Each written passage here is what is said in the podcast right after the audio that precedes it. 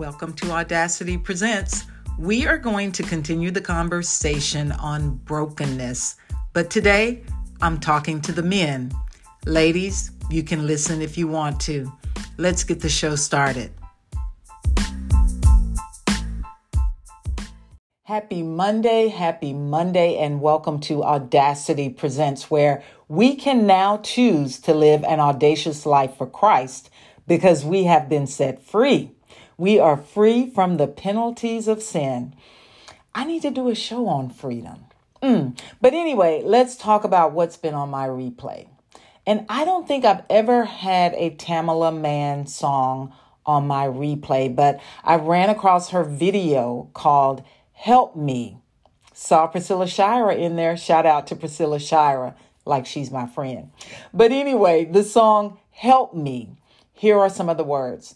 You ever find yourself in a place that you don't know what to say? The things I depended on were gone. I realized I couldn't do it on my own. I used to want to understand your plan.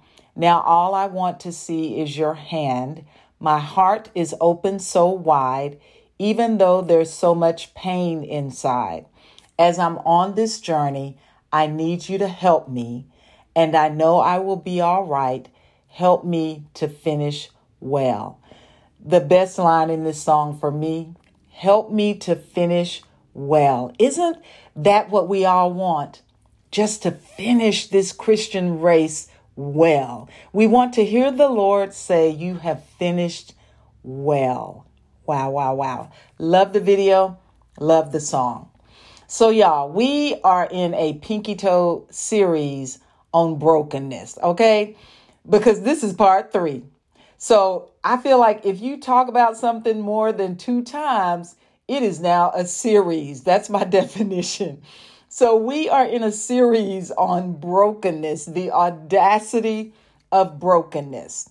So, if you are tired of this topic, it's okay. I give you permission to stop listening. But before you go, remember this we all go through seasons of brokenness. And maybe you haven't yet. But as they say, keep on living. So, this is what's funny because I have been wanting to move on to a different topic. But the other day, I'm walking in my closet and I literally hit my pinky toe. Oh my gosh, the pain, the hurt. And I couldn't do anything but laugh because I was ready to end this topic this week, but the Holy Spirit has other things in mind. And then to top it off this past weekend, my husband comes and he tells me, honey, you know that picture in the powder room?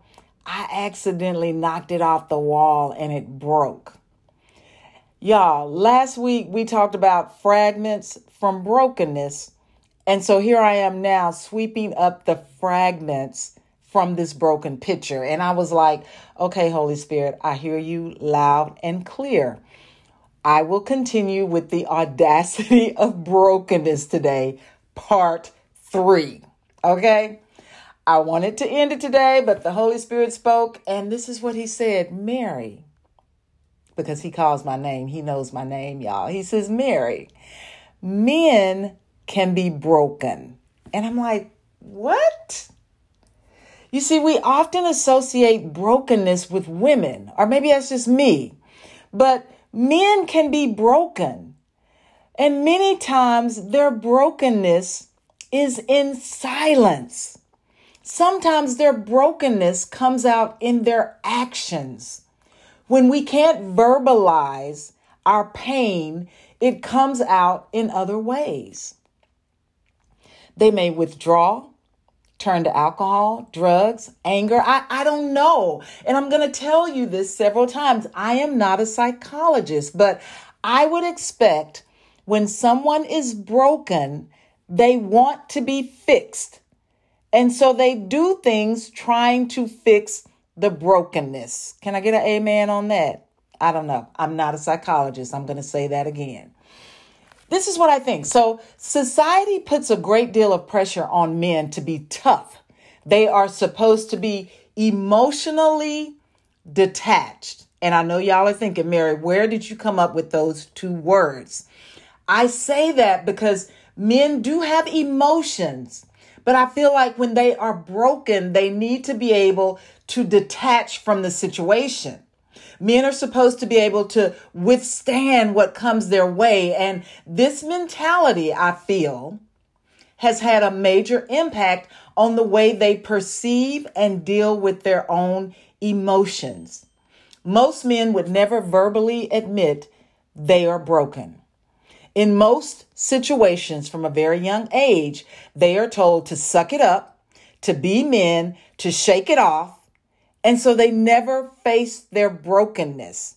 And my heart grieves today because marriages have ended, homes have been broken, children left fatherless because of broken men.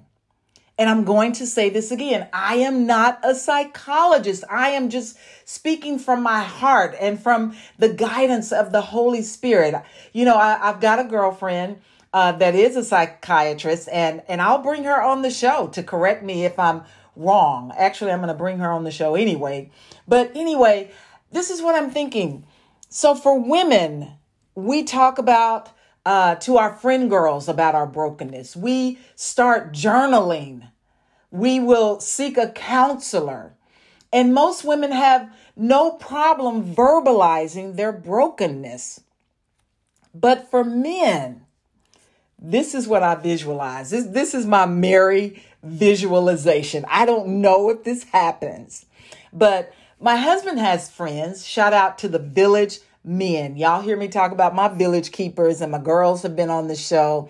There are also men, their husbands, that are part of the village keepers. But this is what I visualize. So my husband and his village keepers, they talk and they have gone out to lunch. Now, I don't know what they talk about, but in my mind, I feel like they bond over food and without even having a conversation, like they are sitting there eating they make eye contact every now and then and and those eye contacts speak volume like the eyes are asking you all right and like i see my husband you know glancing back over saying yeah i'm good. All with the eyes all with the eyes. No verbal conversation whatsoever. Or they talk about football and if they mention a touchdown that means i had a good week.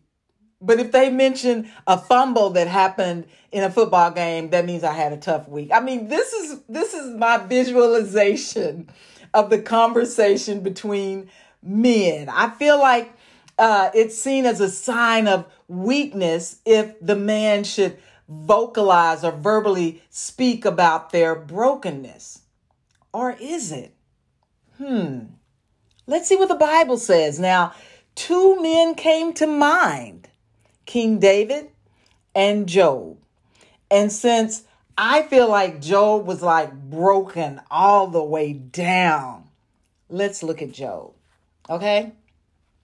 Job had seven sons, three daughters, 7,000 sheep, 3,000 camels, 500 oxen, 500 donkeys, lots of servant. And the Bible says he was the greatest of all men of the East. The Bible says that his sons had feast and invited their sisters, and following these feasts at each uh, of the sons' houses, Job would consecrate, consecrate, let me say that correctly. Job would consecrate his children early in the morning, giving a burnt offering for all of them, just in case they had sinned or cursed God in their heart. Job wanted to make sure they were covered and protected. But then God allows Satan to start breaking Job down. He lost his oxen, donkeys, servants. Then fire burned up his sheep and more servants. Then the camels were raided and taken, and more servants were struck down. Then a strong wind came, took down the house where his sons and daughters were eating, and they died. Talk about brokenness. And Job said, Hey, naked I came in, and naked, naked shall I return. Then Satan struck Job with swords from the soles of his feet to the crown of his head. And Job's wife said, curse God and die. But Job said, Shall we only receive what's good from God and not receive evil? Job was broken. He was broken down. And then Job's friends came, barely recognizing him. They sat with him in silence for seven days and seven nights without saying a word. And what did I tell y'all about my husband and his village men? In silence. Okay, anyway, let's get back on track. But check this out Job finally speaks out. And was it because the brokenness was too great? I, I don't know. But when Job speaks out, then his friends that had sat with him in silence for seven days start to speak, and a conversation begins, whether good, bad, or indifferent. From chapter 3 of Job, if my calculations are right, from chapter 3 of Job all the way to chapter 37, there is this conversation between Job and his friends. That's 34 chapters. Job and his friends go back and forth. And then in chapter 38, God has something to say. Yep, I'm going to leave y'all with a cliffhanger. I'm going to stop right here because next week in this series, part four, I want to give both men and women the answer to brokenness. But men, this is where I'm going with this. Brokenness is not a time to be silent. You brag to your boys when things are good. You support you need to support each other in your brokenness as well. You will be surprised. In Job, for 34 chapters, Job and his boys had something to say. Some of it was was maybe jacked up, but hey, it helped to put a perspective on a few things. That's what I believe. So, this is my Mary moment. Brokenness is not a time to be silent. We should praise God in the midst of our brokenness.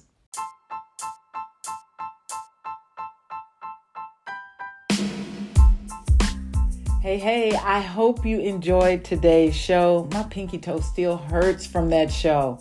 But listen, remember, Christ died for you, was resurrected for you, is returning for you, all because he loves you.